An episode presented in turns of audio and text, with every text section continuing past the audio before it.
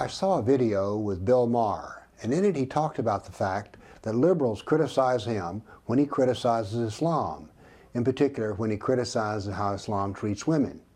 And he says, Why should liberals attack me when I attack the thing that is trying to destroy liberal principles? And I thought he made an excellent point. So I thought I would expand on his ideas a little more, and I went to Wikipedia and looked up liberal values.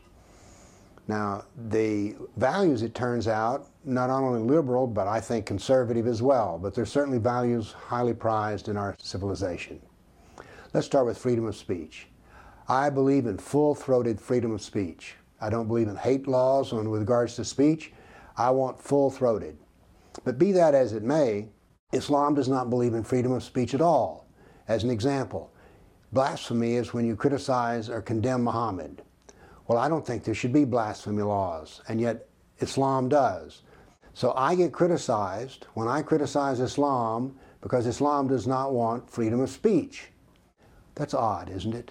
Then we have freedom of the press. I'm a big believer in freedom of the press, which I see as sort of a commercial version of freedom of speech. And freedom of the press is not here in a world today that self censors itself. Why? Because they don't want to offend Islam. I get offended. Why can't Islam be offended? Then we have freedom of religion. Now, even if you're an atheist, I think you would believe in freedom of religion. But Islam does not believe in freedom of religion. It believes in apostasy laws. That is, if you leave Islam, you can be killed. I don't like apostasy laws. I believe in freedom of religion and I criticize Islam for its apostasy rules. But I get criticized as being an Islamophobe. Then we have artistic freedom. Every liberal believes in artistic freedom, as do progressives, and for that matter, I believe in them as well. And I don't consider myself either liberal or conservative. I'm so at odds with most people, I call myself a dissident. But I certainly believe in artistic freedom. Islam doesn't. And I get criticized for criticizing Islam. Then we have civil rights. Every liberal, every progressive believes in civil rights. I think conservatives believe in civil rights as well.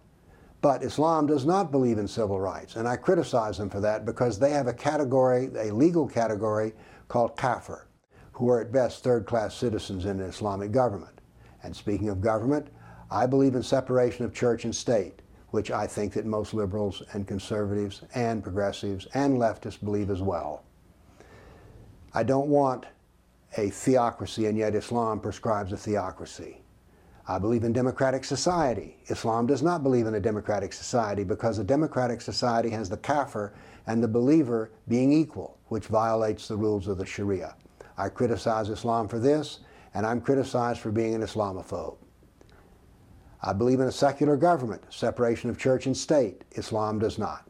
So therefore, when I criticize Islam's theocracy, I get criticized for being an Islamophobe.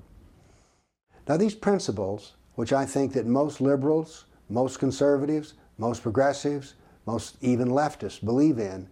Why is it, Bill Maher and myself, when I say the word we, why is it that anyone who criticizes Islam and its inhibitions on all these rights, that we get criticized as being an Islamophobe? There's something very upside down here.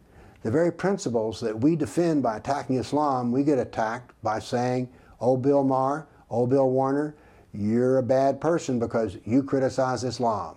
Yes, I do criticize Islam, and I do so under freedom of speech, and I want that to continue and happen.